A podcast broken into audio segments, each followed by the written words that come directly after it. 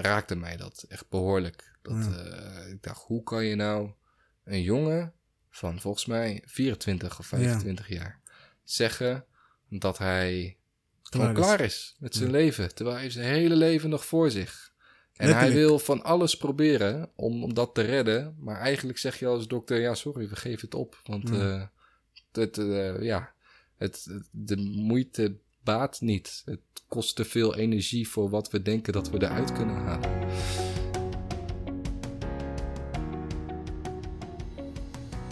Goedenavond of middag, dames en heren. Welkom bij eh, een nieuwe aflevering van Diepgaan. Vandaag eh, heb ik op bezoek mijn, eh, mijn grote vriend Vincent. Vincent is een oude vriend van mij vanaf middelbare school, kennen we elkaar, toch? Klopt? Ja. En sinds toen hebben we eigenlijk eh, hier en daar contact gehouden. Ja. En eh, ah, in ieder geval, leuk dat je tijd voor mij hebt gemaakt, man. Dit is niet onze eerste podcast. ja, want eh, toen ik begon met podcasten, had ik net mijn microfoons gekocht. En toen was jij toevallig hier op bezoek. Klopt. Toen, ja, toen hebben we gezegd van, joh, heb je zin om even een, een testpodcast met me opnemen? Yes. Het is uiteindelijk heel leuk geworden. Jammer dat ik hem niet mocht posten van jou.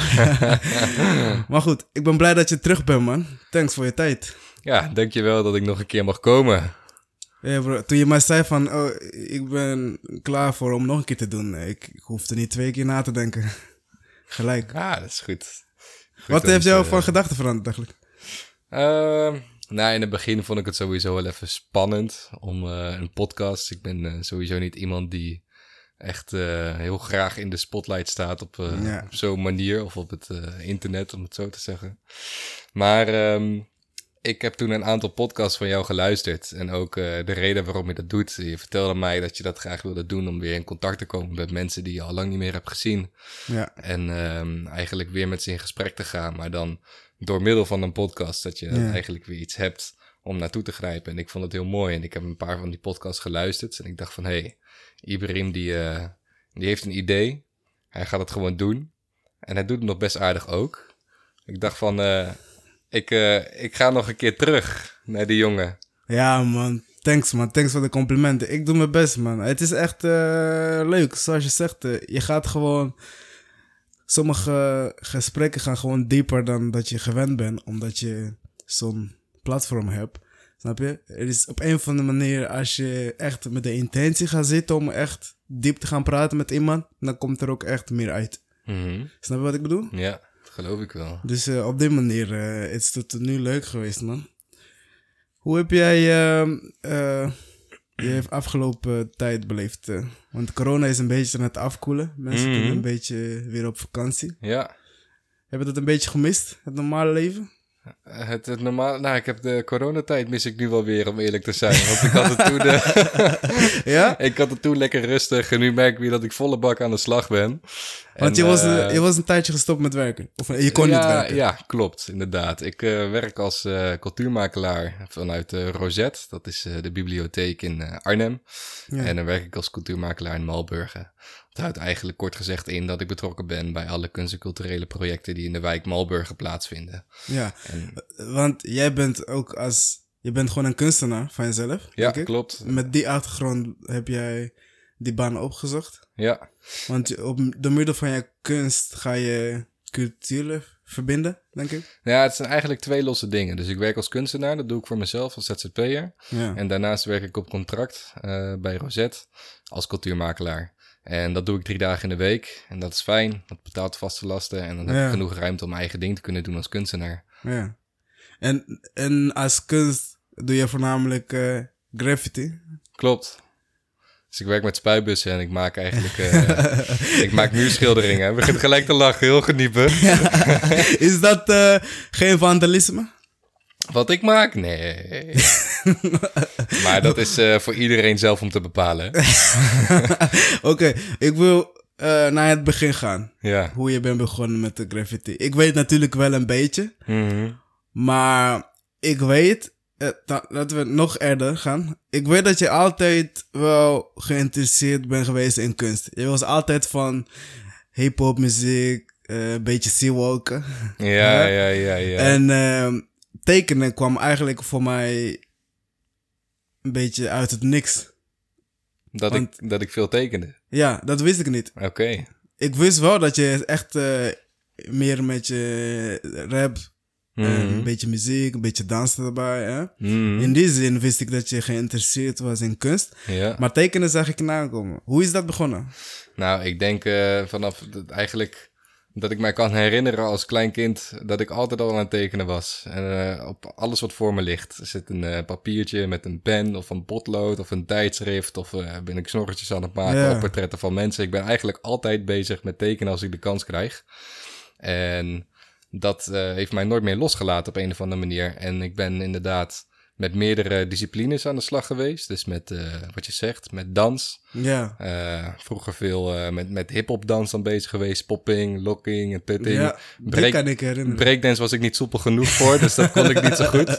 Maar al die andere dansstromingen vond ik wel heel erg vet om te zien. En ik ging gewoon kijken op YouTube van hoe Ja. doen die dansers dat? En dan ga je dingen nadoen. En mijn broer die was ook heel erg thuis in de hip-hopwereld. En hij liet mij ook heel veel eh, muziek luisteren. En hij was ook eh, zelf bezig met dans. Dus daar heb ik natuurlijk ook veel van meegekregen. Dus, eh, dat was wel een invloed. En toen heb je op een gegeven moment denk je van oké, dansen, dat is hem niet.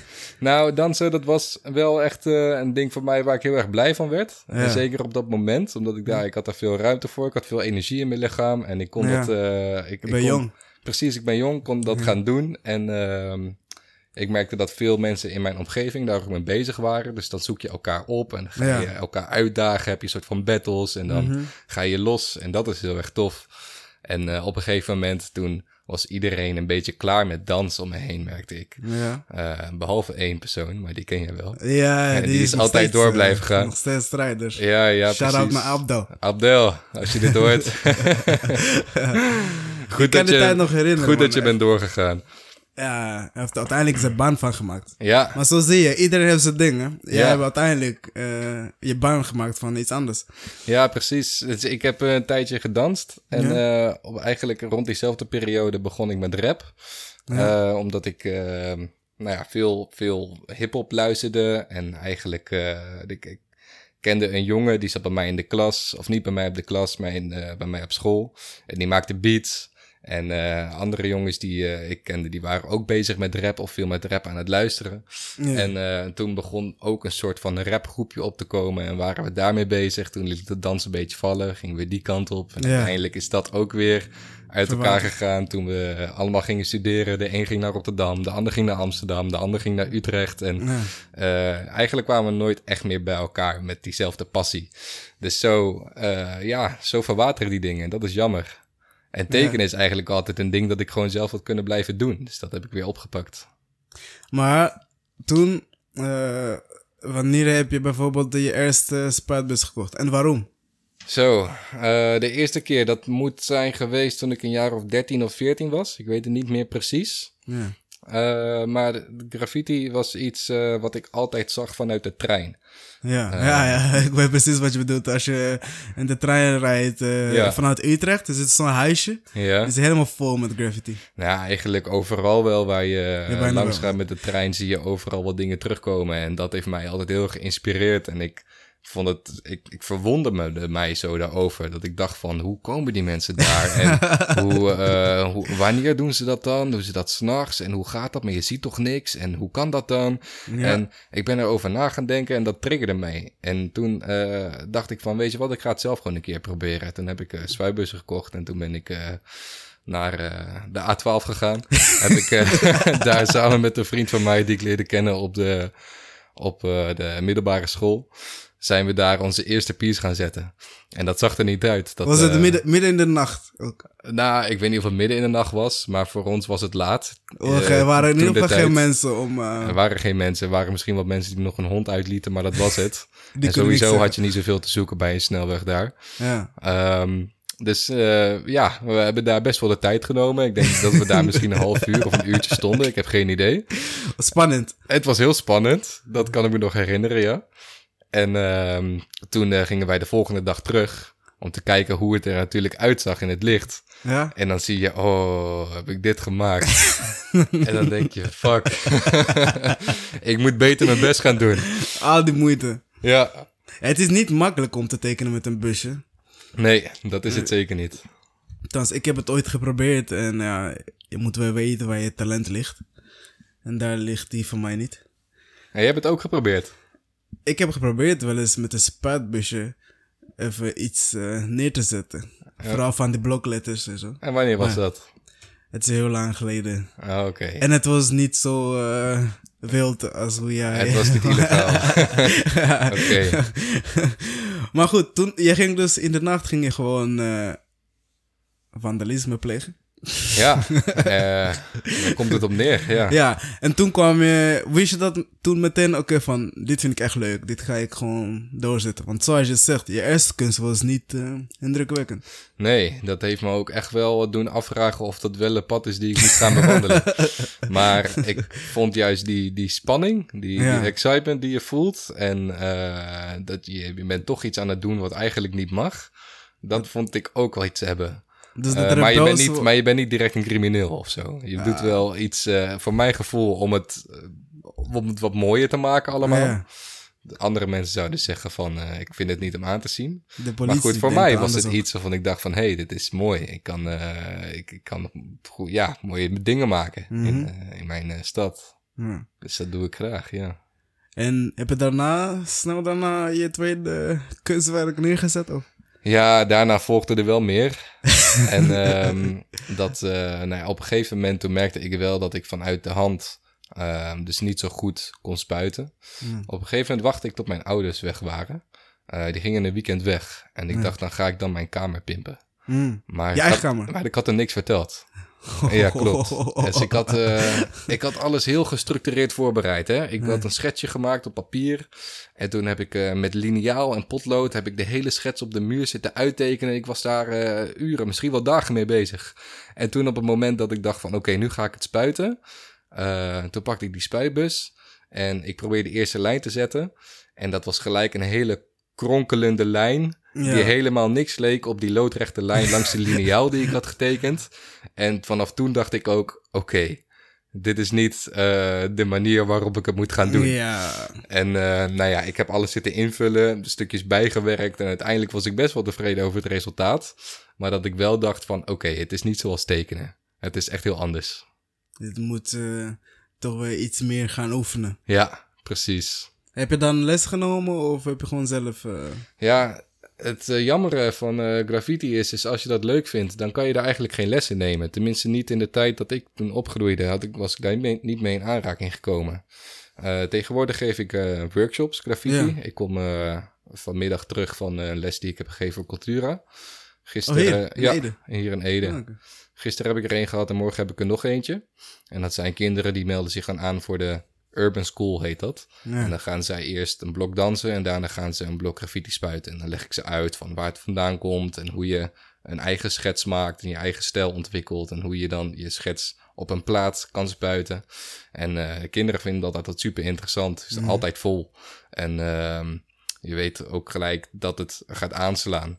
Maar ehm, het is altijd de vraag welke kinderen je voor je hebt. Sommigen zijn Ja. super geconcentreerd en gefocust bezig met het Ja. schetsen. En die gaan elk dingetje precies uitmeten en uitdenken. En weten, oh, die kleuren moeten daar. En dit doe ik in de achtergrond. En anderen die zijn gewoon aan het krassen.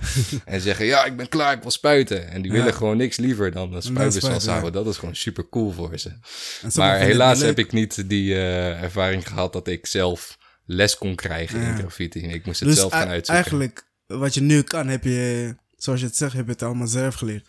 Ja, er was wel eh, gelukkig één hulpmiddel die je kon gebruiken en dat was YouTube. YouTube, in die ja, tijd. tuurlijk. dus hoe ik eh, hetzelfde, wat, wat ik zei, ook over dansen Ja. en over rap, hoe je rijmschema's maakt en over hoe je bepaalde combinaties maakt in je dans. Zo had je ook tutorials over hoe je bijvoorbeeld eh, aan de slag komt met graffiti. En dat was het YouTube? enige wat ik dacht van, Ja. hé, hey, dit ga ik proberen.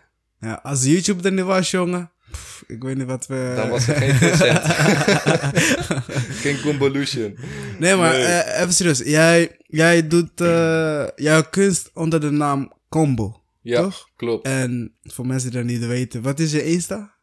Eh, convolution. Convolution. Dus eh, convolutie, maar dan op zijn Engels. Ja, ga maar even kijken, want je maakt echt eh, hele, hele mooi werk. En ik zeg dat niet omdat je mijn vriend bent, maar het is echt nice.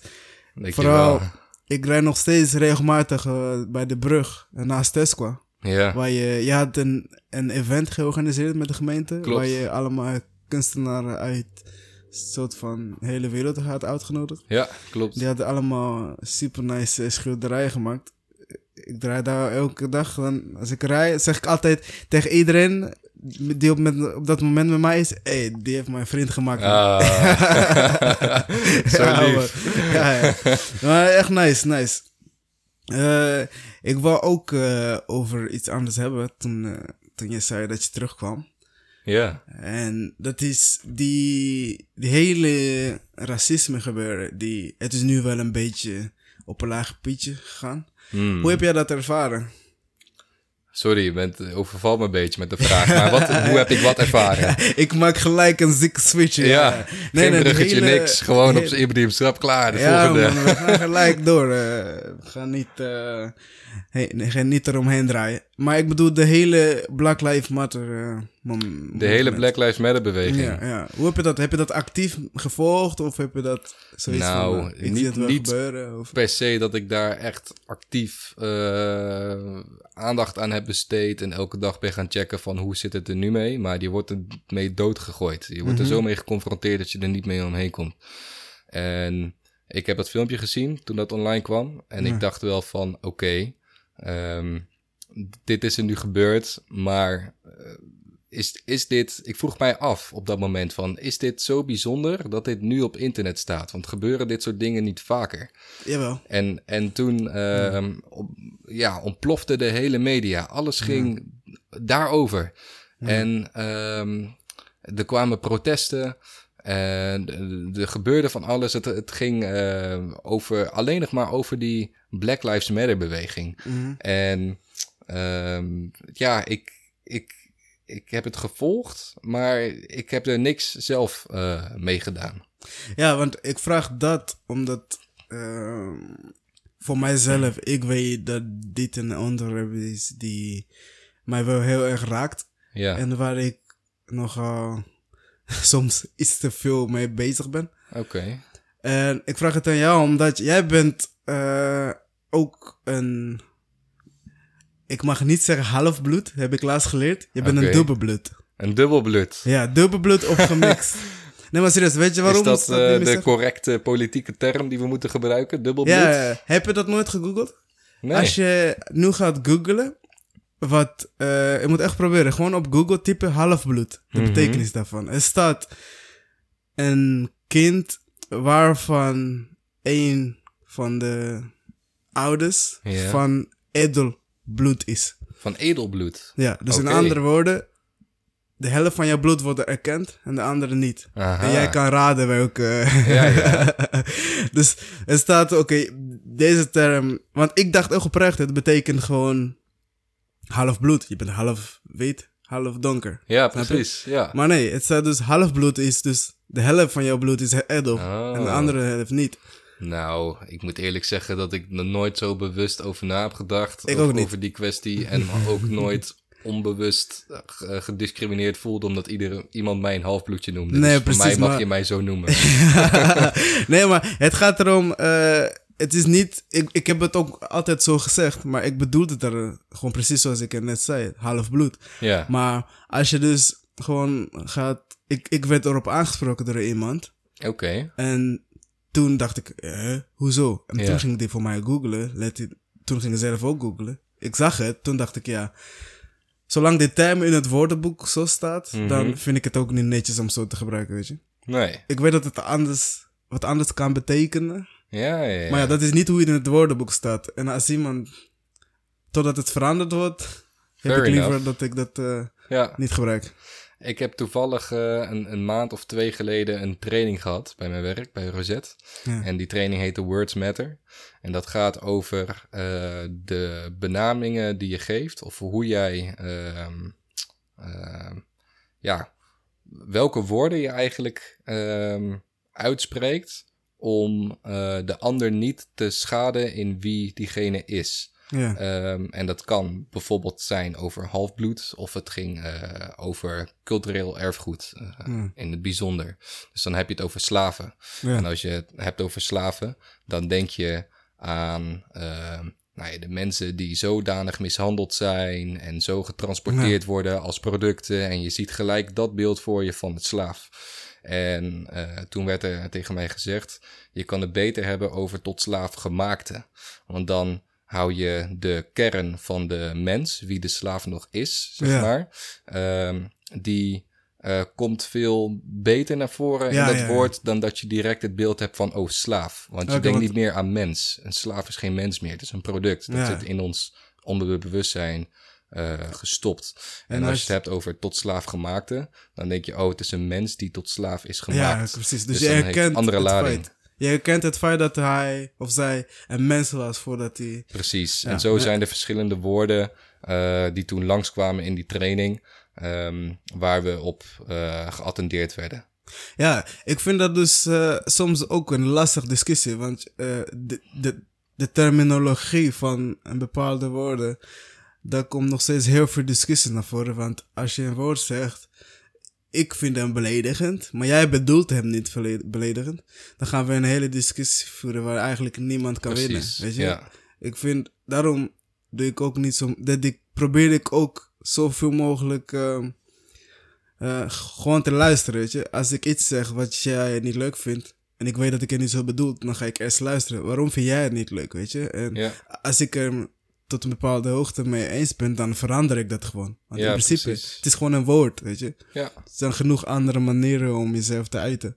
Ik denk dat er twee woorden zijn op, eh, zeg maar, in on- onze tijd, eh, Ja. waar mensen nog veel moeite mee hebben. En dat is eh, een neger, sowieso in het algemeen. Ja, En ja, de Zwarte Piet sowieso, die hele discussie. Dat is ook een ding waar mensen moeite mee hebben. Mm. Misschien zijn er nog wel meer, maar ik, ik, ik voel dat die twee de meest eh, prominente woorden zijn, ja, die voor mij in ieder geval eh, betekenis hebben. Ja.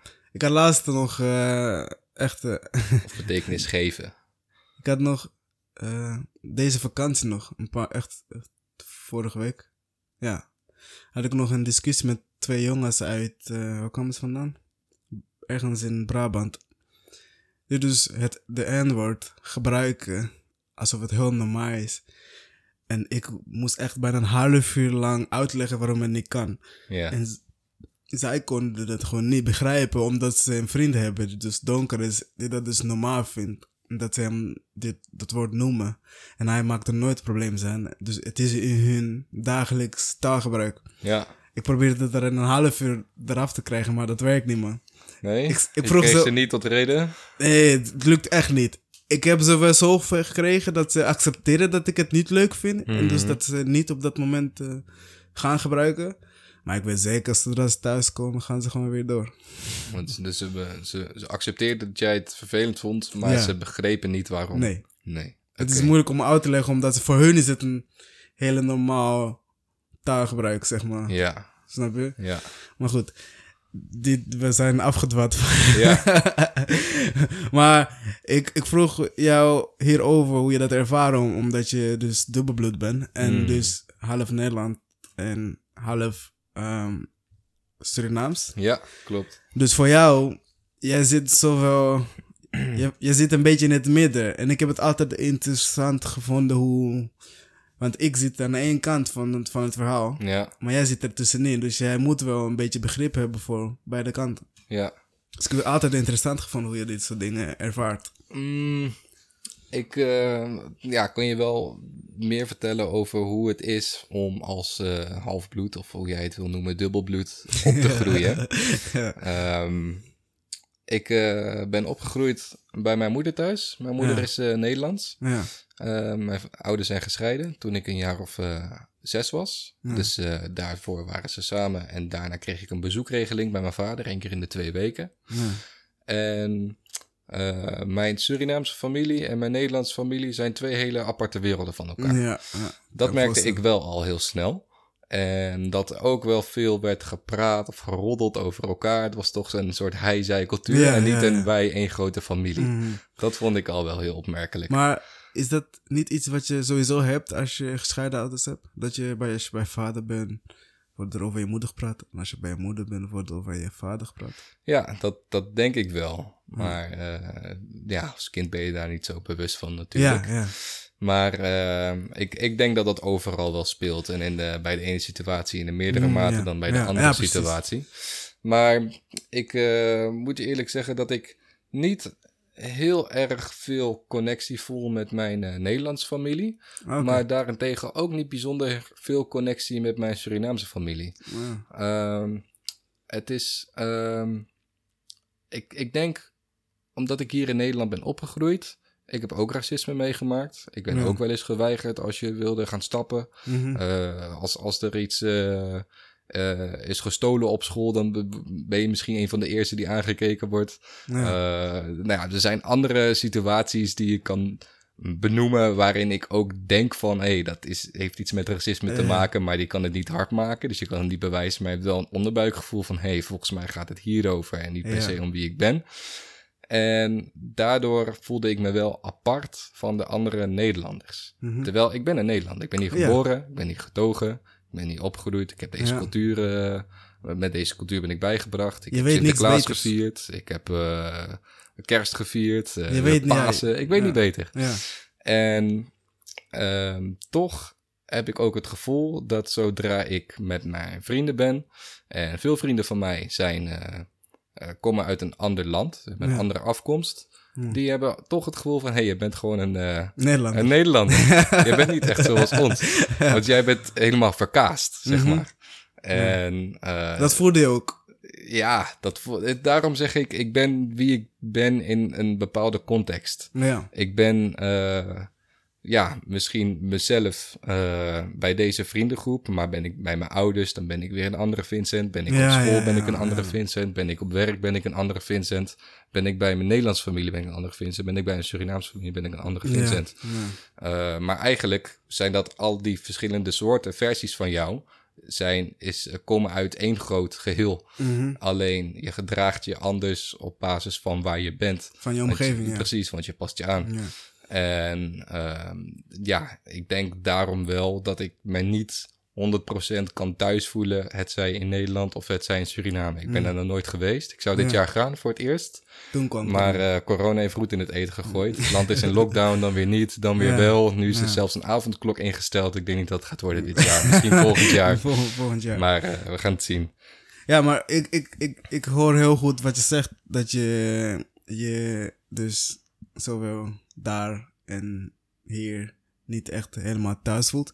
Want ik, ik, ik ervaar ook soms hetzelfde. En dan in de zin van, als ik naar Afrika ga, zien ze mij als die westerse Nederlander. Of eh, iemand uit Europa. En Als ik hier ben, ben ik de Afrikaan. Dus op die manier kan ik een beetje begrijpen wat je bedoelt. Maar wanneer ben je... Nee, trouwens, er is één ding eh, wat ik wel heel belangrijk vind dat je dat even kort vertelt. Je zegt dat je wel eens gediscrimineerd bent. Dat je gediscrimineerd hebt gevoeld. Ja.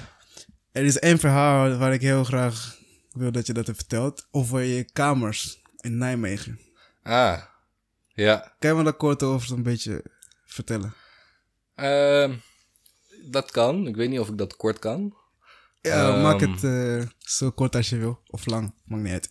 Ik, ik, eh, we zaten op dezelfde school, hè? Ja. Wij op dezelfde middelbare school. We hebben elkaar leren kennen. ja. En eh, op een gegeven moment gingen wij studeren. Eh, ik ging naar Nijmegen toe. ja. Ik weet niet waar jij heen ging toen de tijd. Utrecht. Naar Utrecht. Ja. En ik zat in het eerste jaar, tweede jaar ben ik daar naar school gegaan. In het derde jaar, toen zocht ik echt een kamer. En dat had er ook vooral mee te maken dat mijn thuissituatie was niet helemaal veilig meer. Ja. Niet, niet in de zin dat ik eh, bang ja. moest eh, zijn Ja. om thuis te zijn of zo. Maar meer van eh, die, die vertrouwensband die ik vroeger had met mijn ouders. Die was eigenlijk vervaagd. En we hadden hele... Ik had mezelf ontwikkeld. Ik had hele andere meningen dan zij. Ik eh, had hele andere gedachten over hoe ik mijn leven wilde inrichten. Ja. Over eh, hoe de wereld überhaupt was en wat Ja. je moest doen eh, voor andere mensen. En dat botste heel erg. En op een gegeven moment toen merkte ik ook van... hé, hey, volgens mij ehm, is het niet goed om met zulke botsingen thuis samen te gaan wonen. Ja. En toen ehm, ben ik eigenlijk op zoek gegaan naar een kamer. Hmm. Maar ik heb een broer, ik heb een zus en ik eh, weet nog hoe het toen was voor hun om op kamers te gaan. En toen ik bij ze op bezoek ging, dacht ik echt van, oeh, dit wil ik niet. Ja, ik wacht ja. wel eh, tot ik eh, kans maak op een appartementje of zo. Maar Ja, het was toen heel makkelijk gedacht. Ik wist toch helemaal niet van de woningnood en van al die andere situaties. Dus ik dacht van, ik wacht wel. En eigenlijk had ik afspraak gemaakt met mijn ouders van... eh, nou, je kan in ieder geval tot, jou, eh, tot het einde van je studie kan je hier blijven wonen. Maar daarna moet je wel echt een keer op jezelf gaan wonen. Nou, prima. Alleen door al die eh, gemoederen die opliepen... heb ik eh, toen in het derde jaar echt gedacht van... oké, dit is echt het moment om... Ik wil er zelf uit. precies, ik, ik moet wel weg, want anders dan sta ik mezelf in de weg. Ja. En je ouders. en mijn ouders ook in de weg. Ja, precies. Ja. En toen eh, is die zoektocht begonnen naar een kamer. Maar ik had me nooit echt ingeschreven bij, een, ehm, bij zo'n eh, organisatie zoals de, de SSHN, is dat in Nijmegen. Ja. Waar je ehm, dan een aantal jaar inschrijftijd hebt. En op een gegeven moment maak je kans op iets. En dan ga je daar zitten. En Ja. dan kan je weer eh, Dus Maar- verkopen. Precies, naar het volgende ding. En dus ik had nooit ehm, recht, omdat ik geen jaar had opgebouwd. Ik had me nooit Ja. ingeschreven voor iets. Ik stond niet op een wachtlijst. Dus waar ik het van moest hebben, was voor mij de eerste en logische keuze. Eh, op Facebook had je wel van die groepen van kamer te huur, Ja. geloof ik. ehm, waarin je dan kon reageren. En dan kon je bij een studentenhuis terecht. En dan heb je een hospiteeravond. Dus je hebt allemaal mensen die zitten daar in die kamer. Ja. je ontvangen. Ze zeggen, nou Vincent, eh, wie ben je? Vertel eens wat over jezelf. En dat Sollicitatiegesprek. Precies, een soort, echt een soort sollicitatiegesprek. Je moet ook echt, ik kreeg echt het gevoel dat ik mijn best moest doen en dat ik de goede antwoorden moest geven, want anders zou ik niet worden uitgekozen. En in het begin dacht ik van, nou, ik ben gewoon mezelf en ik zie wel waar het heen gaat. En toen, ja, wat was het, vijf, zes, zeven, acht keer was ik afgewezen. Dat ik dacht van, hmm, misschien moet ik hier iets strategischer op Ja. ingaan. Want het is ook wel best een behoorlijke investering. Hè? Je bent aan het zoeken, constant op het internet. Je gaat Ja. steeds die reis maken van Ede naar Nijmegen. Je gaat weer terug en je blijft maar bezig. Ehm, dus op een gegeven moment was ik veel eh, slimmer aan het werk. Dat Ik, ga kijken wie er in dat huis woont. Waar houden Ja. ze van? Zeg Ja. ik ook dat ik daarvan hou, weet je maar. En, eh, om- Echt een om- sollicitatie. Echt als een soort sollicitatie, ja. Van wat is het bedrijf? Wat zijn hun kernwaarden? Ja, Oh, dan zeg ik ook, ik heb daar ervaring in. ja, precies zo. En toen merkte ik ook dat ik eigenlijk mezelf echt aan het verkopen was. Maar op een manier waar ik ook eh, me niet meer fijn bij voelde. Omdat ik niet meer echt Jezelf eh, kon zijn. zeg maar. mezelf kon zijn. Klopt. En toen, ehm, ja, heb ik het op een gegeven moment een beetje gelaten. Na de zoveelste afwijzing. Dat ik ook echt dacht van, eh, volgens mij, ik weet niet wat het is. Maar hier in huis heb ik het gevoel dat ik niet helemaal gewenst ben. Mhm. Maar elke keer als ik naar een kamer ga zoeken en ik word uitgenodigd, krijg ik weer hetzelfde gevoel van, Ja. eh, ik zie je wel, maar we willen je hier niet. Ja, want eh, het is niet dat ze iedereen uitnodigen, toch? Nee, precies. Dus Dus, je krijgt zien- eerst een soort voorselectie Ja. op Facebook, alle profielfoto's afgaan. Ja. Oké, wie is eh, lekker, wie is lelijk, Ja, eh, wie is dat? Oh, Wie die is dikke tieten, die ga ik uitnodigen. Zo gaat dat echt bij die, Ja. eh, bij die hospiteeravonden. Ik heb uiteindelijk bij het, bij het studentenhuis waar ik zelf heb gezeten, was ik ook daarin actief betrokken, omdat ik echt wilde weten hoe ging dat proces. Ja, ja. En toen merkte ik dat dat heel kort door de bocht was. En Ja. Nou ja, eigenlijk echt niet op een eerlijke manier gebeurde. Maar wanneer klikt het dat het eh, iets te maken zou hebben met je uiterlijke afkomst? Dat je gewoon het niet werd. Want je hebt uiteindelijk heb jij hoeveel hospitieravond eh, Nou ja. ongeveer? Laten we zeggen dat ik na de twintigste kijkavond, Ja. dat ik echt dacht van, oké, wat ik nu heb gezien, is dat er heel veel blanke mensen, witte Ja. mensen, Ja. naar eh, die kijkavonden gaan en die ook uiteindelijk worden uitgekozen. En de donkere mensen, dat die veel minder snel worden uitgekozen. Dus dat was sowieso een verband wat ik al zag over twintig keer. En toen ging mij afvragen van, heeft dat dan iets te maken met mijn uiterlijk? Of heeft het nou iets te maken met mijn persoonlijkheid? En eh, daar zat ik eh, best wel mee. Dat ging mij frustreren, dat ging mij Ja. bijten, dat ging mij bezighouden. En op een gegeven moment werd ik er steeds meer zeker van dat het echt wel iets te maken had met mijn uiterlijk ook. Ja, ja, nee, Eh, want de, de studentenhuizen die ik zag waren allemaal wit. Ja, Eh, de mensen die daar kwamen, die, die dus uitgekozen Ja. werden, waren allemaal wit. ja. En dat, ik denk dat het wellicht ook te maken heeft met een soort cultuurding. Want het is voor studentenhuizen vaak eh, lang leven de lol, zuipen, technofeestjes, drugs gebruiken. Oh, maar hij is donker, hij zal het allemaal wel niet doen. ja. Ik denk dat het vooral daarmee te maken had. Maar uiteindelijk, na de 25ste keer, toen pas ben ik één keer, eh, werd ik gebeld en eh, we hebben gevraagd van, hey, vind je het leuk om hier te komen wonen? En precies die 25ste keer was het meest crappy studentenhuis die ik in al die keren had gezien. Met, eh, nou ja, ze hadden zelf schoongemaakt toen, maar ik dacht echt van wow, echt kotsvlekken op de Ah. grond. En je ziet muizen rondlopen en je ziet, eh, nou Dus ja, gewoon één grote gore bende in de keuken of in de wc. Je denkt van, oh, hier wil ik gewoon echt niet, eh, ja. Het is niet geen dat grote boodschap doen, zeg maar. ja. Het is niet dat ze heel veel keuze hadden, dus. Nee, precies. Dus ik had geen keuze en ik was hartstikke blij dat ik ergens welkom was. Ja. En toen heb ik gelijk die kans met beide handen gegrepen en ben ik gelijk daar naartoe gegaan om daar te gaan wonen. Je moet beseffen, 25 keer Ja. jezelf verkopen en afgewezen worden. Dat doet iets met je. Het gaat Dat doet iets met je. Ja, je Ja. moet beseffen, ik denk eh, zo'n gemiddeld, eh, laten we zeggen, als je Vincent was met 100% eh, Nederlands bloed, dan misschien vijf hooguit. Je Ik heb veel- eh, veel gevraagd aan eh, medestudenten die ook een kamer zochten, hoe dat dan bij hun uh, toeging. ja. En de meesten hadden dat al van tevoren, eh, hadden zich van tevoren ingeschreven bij zo'n kamervereniging, waardoor Ja. het een stuk makkelijker gaat. Want dan hoef je Ja. niet die vleeskeuring te hebben. Maar anderen die hadden dat wel op die manier.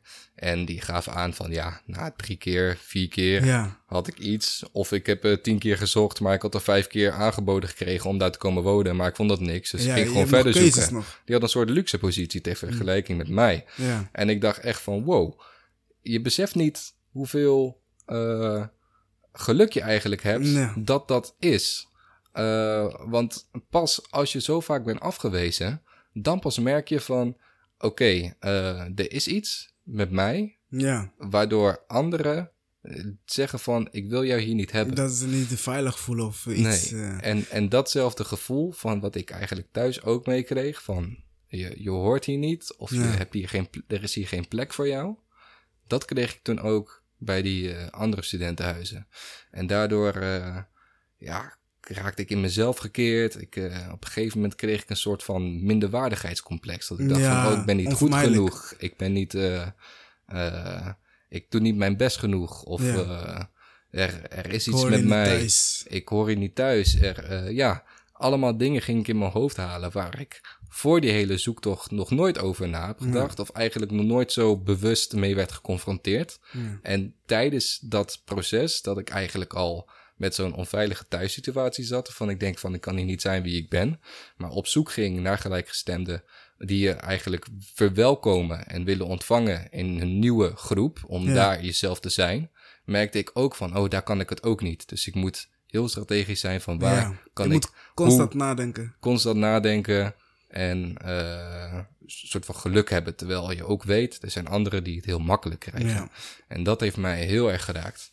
En, Ja, en het moeilijkste hieraan is, je beseft dat niet totdat je zeg maar weet waar het om gaat. Want als je in zo'n proces zit van 13 keer, 14 keer, nog steeds nee, 13, dan denk je, ik denk dat het normaal. 25 was. Ik ben de Ja. tel kwijtgeraakt op een gegeven Ja. moment. En ik wilde het ook gewoon niet meer weten, omdat ik er zo mee zat. Van Ja, elke, elke keer weer is gewoon weer thuis huilen van... hey, wat is Ja. er aan de hand? Dus eh, je hebt echt gewoon gehaald. Dus gewoon. Ja, ik was Ja. er kapot van. Ik werd er echt eh, een beetje depressief van. Ja, nee, ik kan me eh, voorstellen. Dat het ik is thuis echt- zat, je komt weer thuis van die kijkavond, weer op die plek waar je eigenlijk denkt van ook wil je niet zijn. Ja. Mijn moeder die zei, had op een gegeven moment, die, die zei gewoon van je liegt tegen mij, je bent Oh helemaal ja, niet aan dan het krijg je dat ook weer. want het slaat nergens op, anders had je al lang iets gevonden. Ja, En zelfs eh, als je dat soort dingen hoort, dat doet nog is Dan een extra het- steek nog in je lichaam.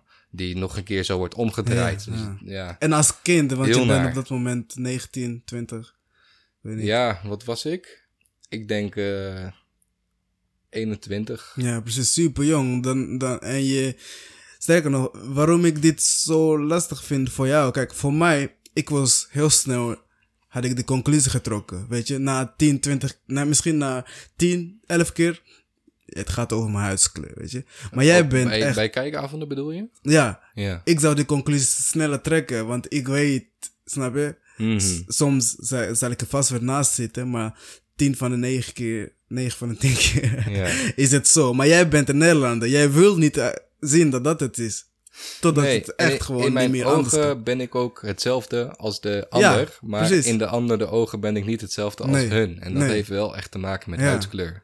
Dus voor jou duurt het nog langer om echt, zeg maar, die besef te krijgen. En als die komt, dan komt die weer echt goed hard aan, zeg maar. Ja. Dus ik kan me voorstellen dat het niet makkelijk is geweest. Ja, het, eh, het heeft veel, eh, veel, veel, het heeft mij veel pijn gedaan. Veel, veel leed veroorzaakt. En eh, ik kijk daar nog steeds heel, heel ongelukkig op terug. Dat ik Ja. echt besef van, oké, zo is het nou. Zo is die wereld. Zo Ja. gaat dat. Helaas In- wel. En eh, vooral ook eh, toen in dat studentenhuis waar ik zat. Eh, en ik merkte van, oké, hoe gaat het er nou eigenlijk echt aan toe? Toen merkte ik ook van, ja, het is gewoon zo Het is bekrompen. 100%, Ja. En ehm, mensen die niet ehm, zo leuk en spontaan en enthousiast en eh, vlot overkomen, die staan gewoon een aantal treden achter op de mensen die dat wel zijn. Ja. En die mensen die hoor je niet meer, zie je niet meer, je hebt geen weet van, want ze blijven op de achtergrond. ja. En dus eh, je, je, je verdwijnt ergens in een, ja, een soort ruis. Ja, ja. Nee, ik, ik, kan, ik kan voorstellen dat zoiets jou niet makkelijk... eh, dat, dat je het niet makkelijk los kan laten. Ja. Maar goed, dat is eh, genoeg hierover. Tenzij je nog iets hierover kwijt wil. Nou, ja, ik weet, het was achteraf gezien ook wel een hele bijzondere ervaring voor mij om mee te maken. Op, op dat moment was het wel echt dat ik dacht van, ja, wat, wat een kutzooi, wat moet ik hier Ja. nou mee? Maar eh, het heeft mij wel veel gebracht, eh, ook voor, voor nu in het leven, veel inzicht in gekregen in hoe dingen eigenlijk werken. Zoals... En eh, nou ja, hoe dat soort systemen werken, maar ook ehm, hoe, je, hoe groepen werken. En, en hoe ehm, je hebt altijd een paar soort van alfamannetjes in de groep die uiteindelijk het laagste zegje hebben en uiteindelijk Mhm. Ja. de echte keuze maken. Terwijl Ja. je ook andere mensen in die groep hebben. Als er zo kijkavond is, die zegt van nou, ik vind hem eigenlijk wel heel erg leuk. Maar die krijgt nooit zijn stem volwaardig, zeg maar. In een soort democratisch systeem. Het is eigenlijk Ja. altijd een soort van. Zoals met Amerika, met die kiesmannen. Die hebben het meer voor het zeggen dan Ja, ja, ja, dat je ja. eigenlijk echt democratisch gaat die stemmen. schreeuwers, die krijgen hun zin uiteindelijk eh, meestal. Ja, precies. En dus toen dacht ik ook van, het ligt niet per se altijd aan de ander, omdat ehm, de meesten nou echt vinden dat jij daar niet thuis hoort. Maar het, vaak gaat het gewoon over de, degene die het hardste schreeuwt, die uiteindelijk precies. bepaalt wat er gebeurt. Het kan ook zijn dat er maar eentje is die dat zo vindt. Het hoeft niet te betekenen dat, eh, dat het iedereen is. Ja, Maar dat is ook altijd eh, een moeilijke situatie. Die, als ik zeg maar gesprek heb met vrienden over, over racisme bijvoorbeeld. eh, je moet zeg maar proberen het probleem aan te kaarten. Dat racisme bestaat, maar je moet de mensen tegenover jou moet je niet kwetsen. Want die zijn dan niet racisme. Dus je moet Nee, een middenweg precies. vinden. En Dat in het is begin, in, het midden, toen met die kijkavond, dacht ik van... Fuck dit, ze zijn allemaal racistisch. Ja, en ik, ja. ik ben het gewoon tegen alles. En Ja. ik was heel erg, eh, ja, gewoon furieus en eh, woedend. En op een gegeven moment later dacht ik me van... Het is eigenlijk helemaal niet zo. Want ze zijn, niet iedereen is zo. Nee, nee. Maar het, het is gewoon hoe het werkt. Ja. En, en ja, het is goed dat ik dat nu zie ook. dat ik dat erken. Want i- vroeger, ik had echt een autoriteitsprobleem ook. Ik kon niet zo goed... Probleemkind? eh, probleemkind? ja, ik weet niet. Ik vind dat ook wel een heel eh, gevoelig woord. Kan je daar niet een ander woord voor verzinnen? maar ik vind het ook, eh, dat woord zelf vind ik ook niet bij jou passen. Als ik nu nadenk over hoe ik jou heb ervaren. Ik bedoel, toen ik op Pallas kwam, ehm, denk dat jij en ons, eh, onze grote vriend, die nu in de hemel zit, Bart. Jullie zijn de eerste die, die mij hebben benaderd. Ik kende daar niemand. En Ja. jullie kwamen als eerste naar mij toe. Jullie waren mijn eerste vrienden daar. Toen je voor het eerst op school kwam. Ja, Ja. toen ik net nieuw was, kende nog niemand daar. Misschien een Angelique kende ik, maar in die pauze kan ik herinneren, ik was daar en jullie kwamen me aanspreken. hey, waar kom jij vandaan? En op die manier zijn we vrienden geworden. En in die periode dat ik je heb gekend, ik heb je nooit echt ervaren als iemand die moeite had met luisteren over dingen. of eh, elke dag eh, nablijven, dat soort dingen.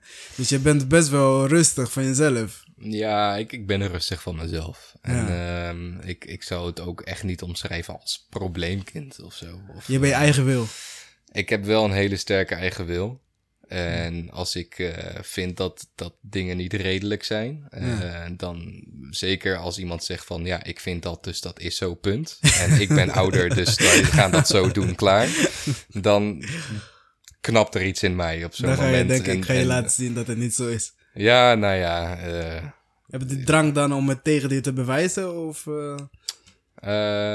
ja, vooral de drang om de discussie aan te gaan. Ja. En vaak als iemand zich zo autoritair opstelt eh, en, en zegt van eh, ik, ik ben ouder of ik ben groot en jij bent klein, dus, eh, en we gaan het zo doen en punt. Juist dan denk ik van, maar dat is niet zo, want je bent net zo gelijkwaardig als mij. Je, bent, je hebt hetzelfde bloed als mij, je hebt hetzelfde lichaam als mij. Je bent gewoon als ik. Je bent niet ehm, heel veel anders dan ik ben. Je bent misschien ouder, je hebt misschien Ja. een baan, je hebt misschien wat meer succes of zo. Ja. Maar is dat dan, Je- je hebt het, mij is dat dan het verschil? Dat, je dat, hebt mij gebaard. je hebt mij je gebaard. Ja, als het gaat over mijn moeder, inderdaad. ja. Maar ehm, ja, ik, ik kon daar met mijn hoofd gewoon niet zo bij. Dat, dat je daarin zo eh, onderscheid maakt. Van het, eh, ik snap wel dat eh, in je opvoeding moet je dingen meekrijgen. over hoe ga je met mensen om. En, Ja. ehm, Iemand Alsjeblieft, dankjewel, hou de deur open, dat soort Ja. dingen. En dat is goed, denk ik ook, om in ieder geval een soort van respect eh, eh, mee te geven aan je kind van zo ga je met de wereld om. Eh, maar zodra je je echt zo gaat opstellen van dit is hoe het is, ik ben wie ik ben en jij bent wie je bent en jij bent minder dan mij, of in ieder geval dat gevoel geeft, Ja. dan denk ik, ho, Wacht even. dit is niet hoe ik het zie.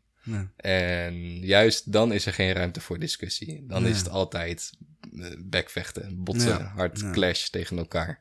En eh, nou ja, daar heb ik wel mee leren om moeten gaan. Hoe je dan niet juist die confrontatie moet opzoeken, maar op een andere manier dat soort dingen moet Het is grappig, eh, want de verschil, ehm, dat is zeg maar wat bij jou is doen knappen, maar dat is precies de manier hoe ik, meestal Afrikanen die ik ken, wordt opgebracht.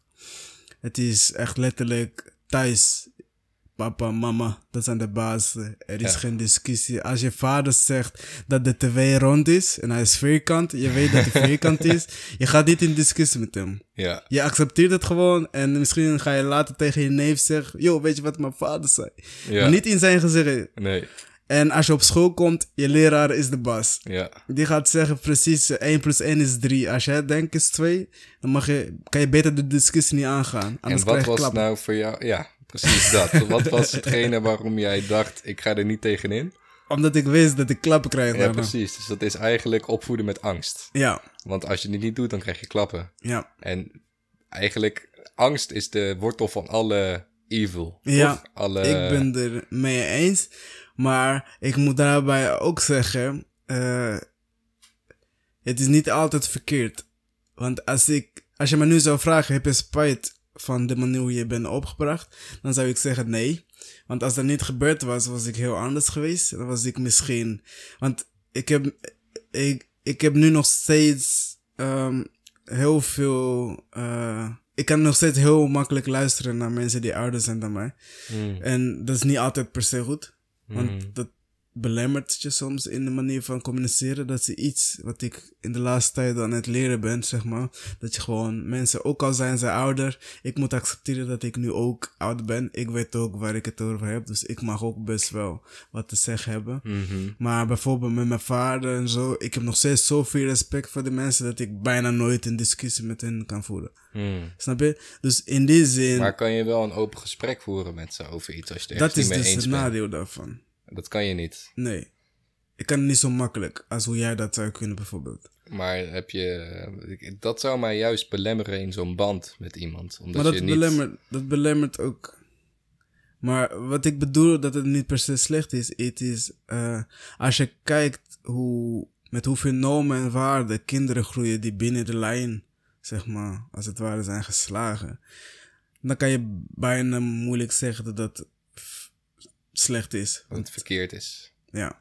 Ja. Want als ik kan, ik kan me niet voorstellen wat voor kind ik was geweest als ik op school geen klappen kreeg toen ik eh, niet luisterde naar de leraar bijvoorbeeld. Weet je. je krijgt één keer een klap en daarna ga je weer luisteren. Ja.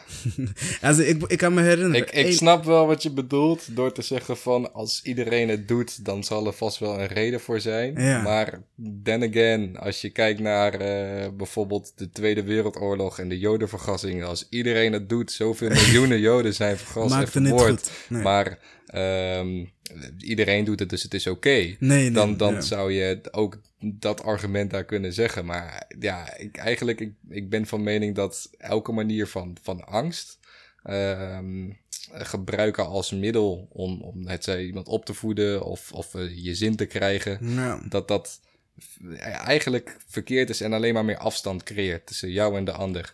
En ze zeggen ook, dus, dus, dus ehm, ja, fear is the root of all evil, maar ook Ja. knowledge is power. Dus als jij Ja. weet van ehm, hoe dingen in elkaar zitten, ik zeg de tv is rond, dat zeg ik van dit en dit en dit. Mhm. En als jij het niet mee eens bent, dan is dat goed. Maar mijn kennis zegt dit. ja. Dan geeft dat jou ook weer de, de kracht, de power Oh, ja. om, om te beslissen van... oh, ik vind dit ook of ik vind dit niet. En dat is het dan niet. Nou, dan is het zo. Klaar. Nee, Zo. dat- daar heb je zeker weer een goed punt. Ik ben daar zeker mee eens. Uh, ik, je moet, ehm, als je kijkt naar bijvoorbeeld eh, hoe het politiek in de meeste Afrikaanse gaat, gaat.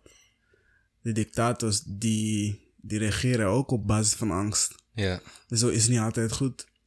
Maar je moet eh, ook eh, de situatie soms individueel bekijken.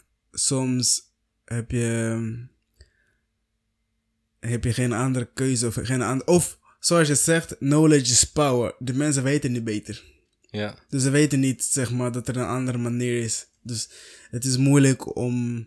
En wanneer je er niet tegenin mag gaan, wanneer je niet mag discussiëren, kan, kan je nooit die knowledge krijgen. Precies. Ja. Dus het belemmert je in een bepaalde zin zeker. Als, als ik het zou overdoen, als ik mijn kinderen zou opvoeden, zou ik het zeker niet op die manier aanpakken. Dan zou ik er meer een dialoog volgen. Maar ik moet zeggen, Een dialoog is beter dan discussie, inderdaad. Maar ik ben altijd heel erg vurig daarin. Op een of andere manier ben ik heel bot of kom ik kort door de bocht eh, uit Als je de een discussie En voert. dan- Als ik, ja, als ik een dialoog voer, wat dan eigenlijk verandert in een discussie. ja. maar het is, een discussie is niet, is niet per se slecht. Nee, Dat is, Zeker eh, niet. Alleen sommige mensen gaan daar eh, met eh, iets meer passie in dan met anderen. ja, ja, ja, ja. ja. ja, ik denk dat we nu weer heel lang aan het lullen zijn, man. Ja? Ja. Ehm, wat wil ik nog meer vragen? Over ehm, eh, de, een tijdje geleden. Ik, we zeiden dat net heel kort. Toen heb je, jij meer dan ik, iemand verloren die heel belangrijk voor je Ja. was. Klopt. En ik kan me voorstellen dat het geen eh makkelijke periode was. Nee, zeker niet. Hoe ben je daar doorheen gekomen? Want, Ja, ik zal je eerst iets meer context geven over eh, hoe het eh, zat. Is mijn, mijn beste vriend, was Ja. dat. Is dat nog steeds eigenlijk. ja, niet- Is raar hoor. ja, even- niet iemand die, ja. waarvan ik nu denk van, oh ja, dat is nu zijn plaatsvervanger of zo. Hij is dat Ja. nog steeds. Ja. Hij, eh, ik, we kennen elkaar sinds eh, een jaar of eh 13, 14 ook. We kwamen allebei eh, elkaar tegen op Pallas, onze middelbare school. En toen werden we bevriend. En ik, ik, ik heb altijd een hele bijzondere persoon gevonden. Omdat hij altijd heel erg open in het leven stond. Hij was altijd aan, aan het lachen. Altijd aan het lachen. Ja. En ehm, ik eh, kon me altijd heel erg thuis voelen bij hem. Dus ehm, ik kon het over alles hebben. Over taboes, over eh, dingen waar wij dan anders over dachten dan andere mensen. En Ja. we respecteren elkaar heel erg Ja. daarin. We waren nooit ehm, elkaar aan het afzeiken daarover. Of eh, elkaar of, of stoer aan het doen in die zin Ja. of zo. Heel erg gelijkgestemd. En ja, we hebben best wel veel eh, meegemaakt. Onze hele jeugd zijn we samen geweest. Dus eh, van onze eerste feestjes tot Ja. eh, onze Eerste vriendinnetjes. En eh, nou ja, eigenlijk alles wat bij je puberteit kon kijken, dat hebben we samen beleefd. En dat was heel bijzonder. Zelfs ook die, dat dansen en dat rappen waar ik het over had. En zelfs het graffiti spuiten heeft hij nog een tijdje mij meegedaan. Maar het was echt niks voor hem. dus ehm, we hebben samen heel veel beleefd. En op een gegeven moment toen ehm, kreeg hij een bultje in zijn zij. En toen eh, ging hij daarvoor naar de dokter. En moest hij een eh, punctie doen, geloof ik. En toen bleek dat het een, eh, ja, een, een soort kwaadaardige tumor was, eigenlijk. Die is ehm, ja, toen, toen verwijderd. En eh, later bleek dat hij leukemie had. Dus bloedkanker. Dus het Ja. is, eh, het, je hoeft niet te wachten op een uitzaaiing. Het zit al gelijk in je hele lichaam. Bloed Ja. stroomt door je hele lichaam. En hij had eh, een van de meest ja, zware vormen van leukemie. Of de erge vormen van leukemie. En Meteen, zeg maar. nou, daar, daar kwamen we geleidelijk wel achter. Maar ja, wij, we schrokken ons kapot toen we dat hoorden. En hij, eh, ja, hij, hij was in het begin heel erg bedroefd. Maar hij wat ik vooral kan herinneren in van die periode is dat hij daar super sterk en positief Ja. in stond. En dat ik ook echt me verwonderde over hoe, hoe sterk hij eh, en, en vastberaden en zelfverzekerd hij daarin was. Dat ik echt dacht van ja, maar dude, je kan binnenkort doodgaan. Ja. Maar dat was voor hem des te meer reden om te genieten van Om elke dag. Dat Van- wat die filosofie die hij eigenlijk al had. ja. En eh, ik, ik vond dat heel bijzonder. Tot eh, hij heeft drie keer heeft hij een behandeling gehad, een eh, chemo-behandeling. En eh, die eerste keer, dat was ehm, ja, een soort korte behandeling, geloof ik. En toen kwam het eh, langzaam ook weer terug. Dus toen moest hij een zwaardere behandeling nemen. En toen kwam dat ook terug. En nou ja, ten slotte had hij volgens mij nog één laatste behandeling. Ik weet niet of precies of het twee of drie waren geweest. Maar in ieder geval die zwaarste behandeling. En die sloeg ook niet aan. En toen zeiden de dokters tegen hem: Sorry, Kunnen niks meer doen. we kunnen niks meer doen. Je bent uitbehandeld. We gaan wachten tot je doodgaat. Daar kwam het eigenlijk op neer. En toen hij mij dat vertelde, toen eh, raakte mij dat echt behoorlijk. Dat, Ja. eh, ik dacht, hoe kan je nou een jongen van volgens mij 24 of 25 jaar zeggen dat hij gewoon Klaar is. klaar is met zijn leven. Terwijl hij zijn hele leven nog voor zich.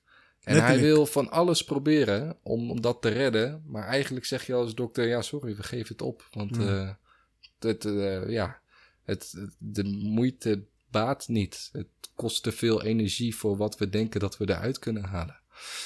En, ze, eh, ze, ze hadden gewoon geen andere opties, toch? Geen nee, manier, er waren, andere er waren andere experimentele Ja, manieren. waarvan je eigenlijk al van tevoren wist dat het maar eh 10 of 20 procent kans van slagen had. Maar dat was echt je soort last resort, zeg maar. Ja. Zo van, ik, 20 procent ook nog eens hoog, denk ik. ja, van ik weet niet eens of ik Ja. ga overleven. Maar Ja. dan, ik word uitbehandeld, dus ik ga dat ook maar doen. Ja. Ehm, maar Maar hij... dat wou hij niet, volgens mij, toch? Nee. Hij dacht Hij van, laat maar gewoon... Nee. Ja, hij is heel erg bewust ehm, in dat hele proces gestapt. Ja. En in het begin eh, weet ik nog wel dat hij, want hij had best wel een tijd gewacht met eh, chemotherapie krijgen. Ehm, dat ik hem nog in het begin zei van, hey, moet je dat niet nu gaan doen? Want eh, straks is, het, Is te laat. is het te laat of je, je weet niet wat er gaat gebeuren. En hij zei, nee, ik moet rustig kijken wat mijn opties zijn. Ik moet me niet bang laten maken, ik moet me niet gek laten maken. Ja. Er zijn allerlei alternatieve therapieën en methodes die je kan gebruiken om het te genezen. Met eh, CBD, met wietolie kan je heel veel eh, Ja. doen om de pijn te verlichten bijvoorbeeld. Eh, met, hij had het over ja, verschillende kruiden van, nou ja, een soort, ehm, hoe noem je dat? Ehm, nou ja, soort van, van, van de, uit de Indiase cultuur eigenlijk, Oh, die je kon ja. gebruiken. Of juist andere alternatieve eh, methodes. En ik zelf ben niet zo zweverig, eh, Mhm.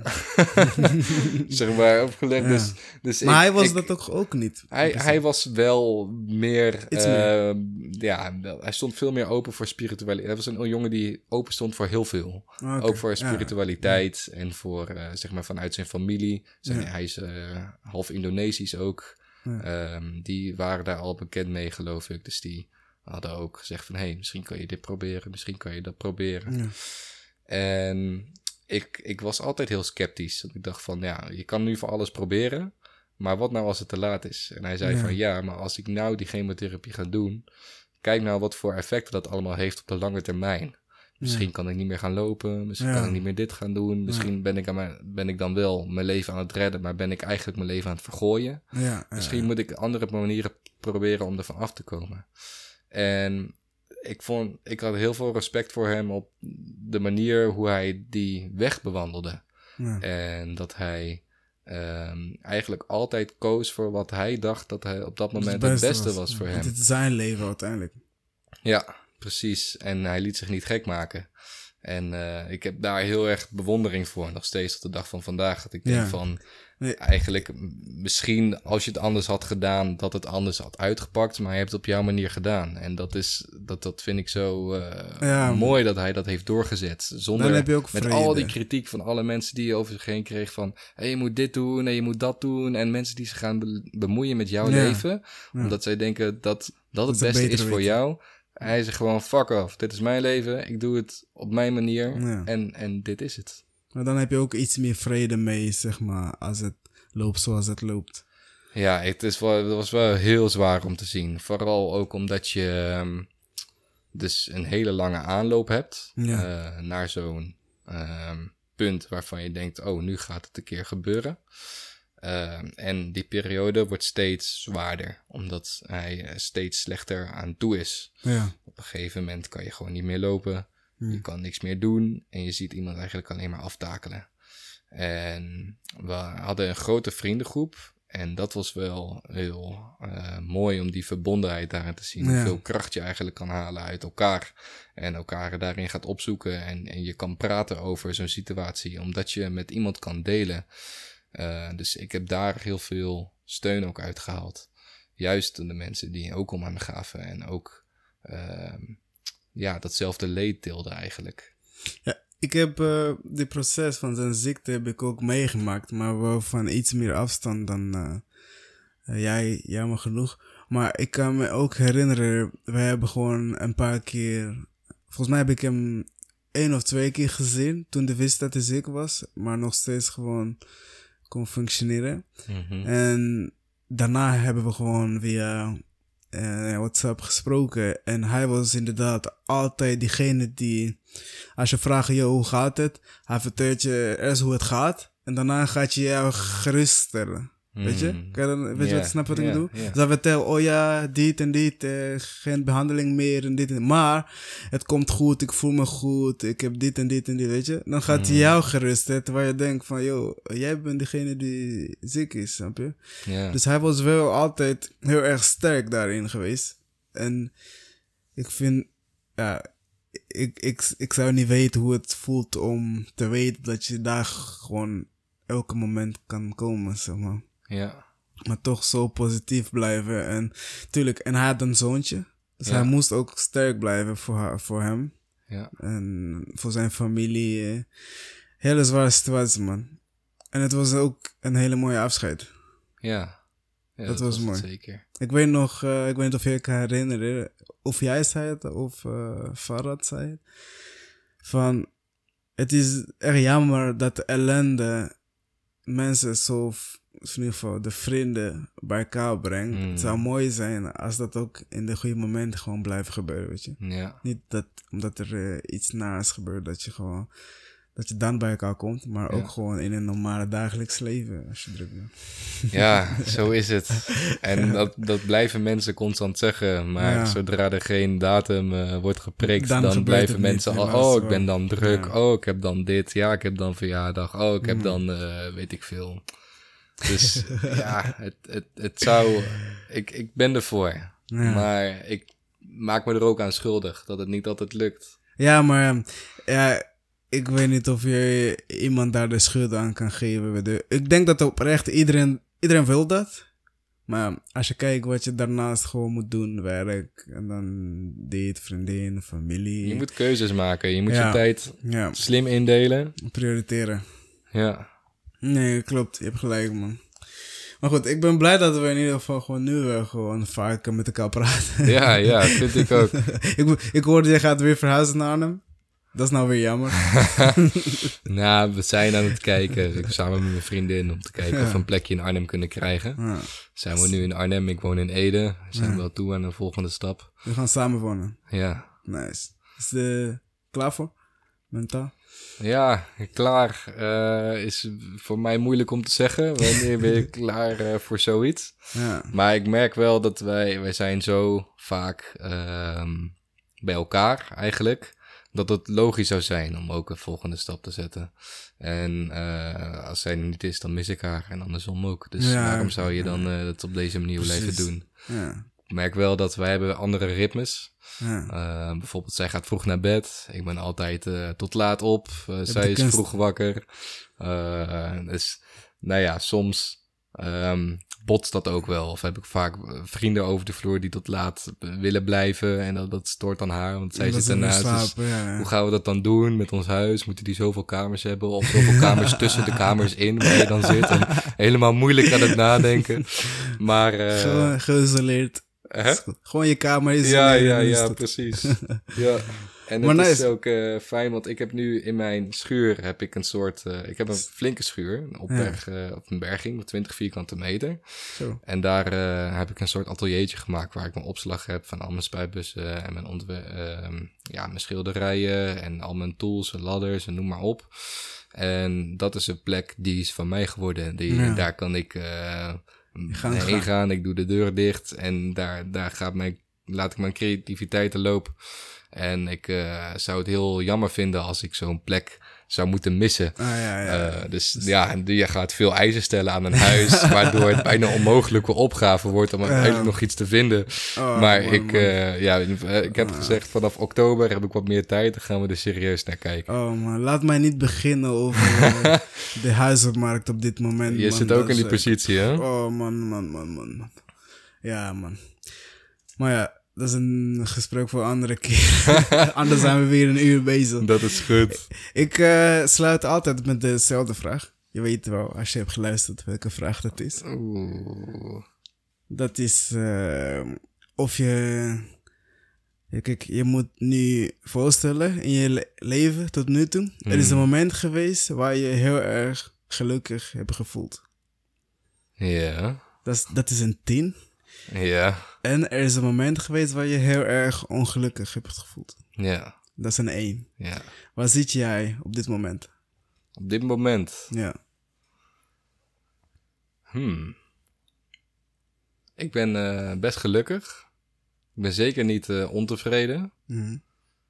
Maar er zijn wel, uh, vooral nu, deze periode. Uh, de zomerperiode is voor mij altijd de drukste periode. Waar normaal gesproken de mensen ja. zomervakantie hebben, ben ik, me, uh, ben ik ja, in het zweet aan het werken met, met workshops en muurschilderingen en festivaletjes ja. en evenementjes. En zeker zo met 36 graden is dat, uh, gaat dat ja. behoorlijk veel van je vragen. Dus ik ben best gestrest op het moment met veel dingen die eraan komen. Hmm. Um, maar als ik kijk naar eh, waar ik sta in mijn leven, dan denk ik eh, over het algemeen dat ik best wel een, eh, op een 8 zit nu. Oh, nice. Oké. En 8 is goed, man. En 8 is netjes, hè? 8 is netjes, 8 is goed. Ruimte voor, voor, voor verbetering, maar zeker niet slecht. maar zeker niet slecht. Nee, Ruim voldoende. Ik ben heel erg aan waarderen, om te leren waarderen wat ik heb. Ja, dat is belangrijk, weet je. Alleen zo kan je meer krijgen. Als je waardeert wat je nu hebt, kan je alleen maar meer krijgen. Ja, Nou, dankjewel voor je tijd. En eh, het was weer een hele mooie gesprek. Geen En, dank. eh, ik hoop jou eh, snel weer te zien en te spreken. Hey, Over een tijdje kom ik misschien weer een keer langs voor de podcast. maar altijd laten we binnenkort bro. zeker even chillen. Het wordt Liefde, weer wat minder eh, heet, dus we kunnen weer gaan basketballen. precies. Geen eh, excuus meer om op je luie reet op de bank te blijven hangen voor de ventilator. We gaan wat doen. De ventilator doet niks, man. maar, maar loof, man. Dankjewel, dankjewel. Ja, jij ook bedankt dat ik hier te gast mocht zijn. Ik eh, Altijd. voelde me vereerd voor je test voor je eerste podcast. En de tweede. En eh, ja, na, na te horen hebben hoe je dat doet, moet ik ook zeggen van... eh, ik, ben, eh, ik ben wel trots op je hoe je dit aan het doen bent. Je hebt een idee, je gaat ervoor. En de mensen die je lang niet meer hebt gesproken, laat je over de vloer komen. Je krijgt mooie gesprekken eruit. Ik denk dat je een goede host bent. Ik denk dat je daar zeker nog wel een paar dingen kan leren. Tuurlijk, het is een proces. Maar volgens mij doe je het hartstikke goed. Ik doe wat ik kan. En eh dankjewel, man. Dankjewel voor de compliment.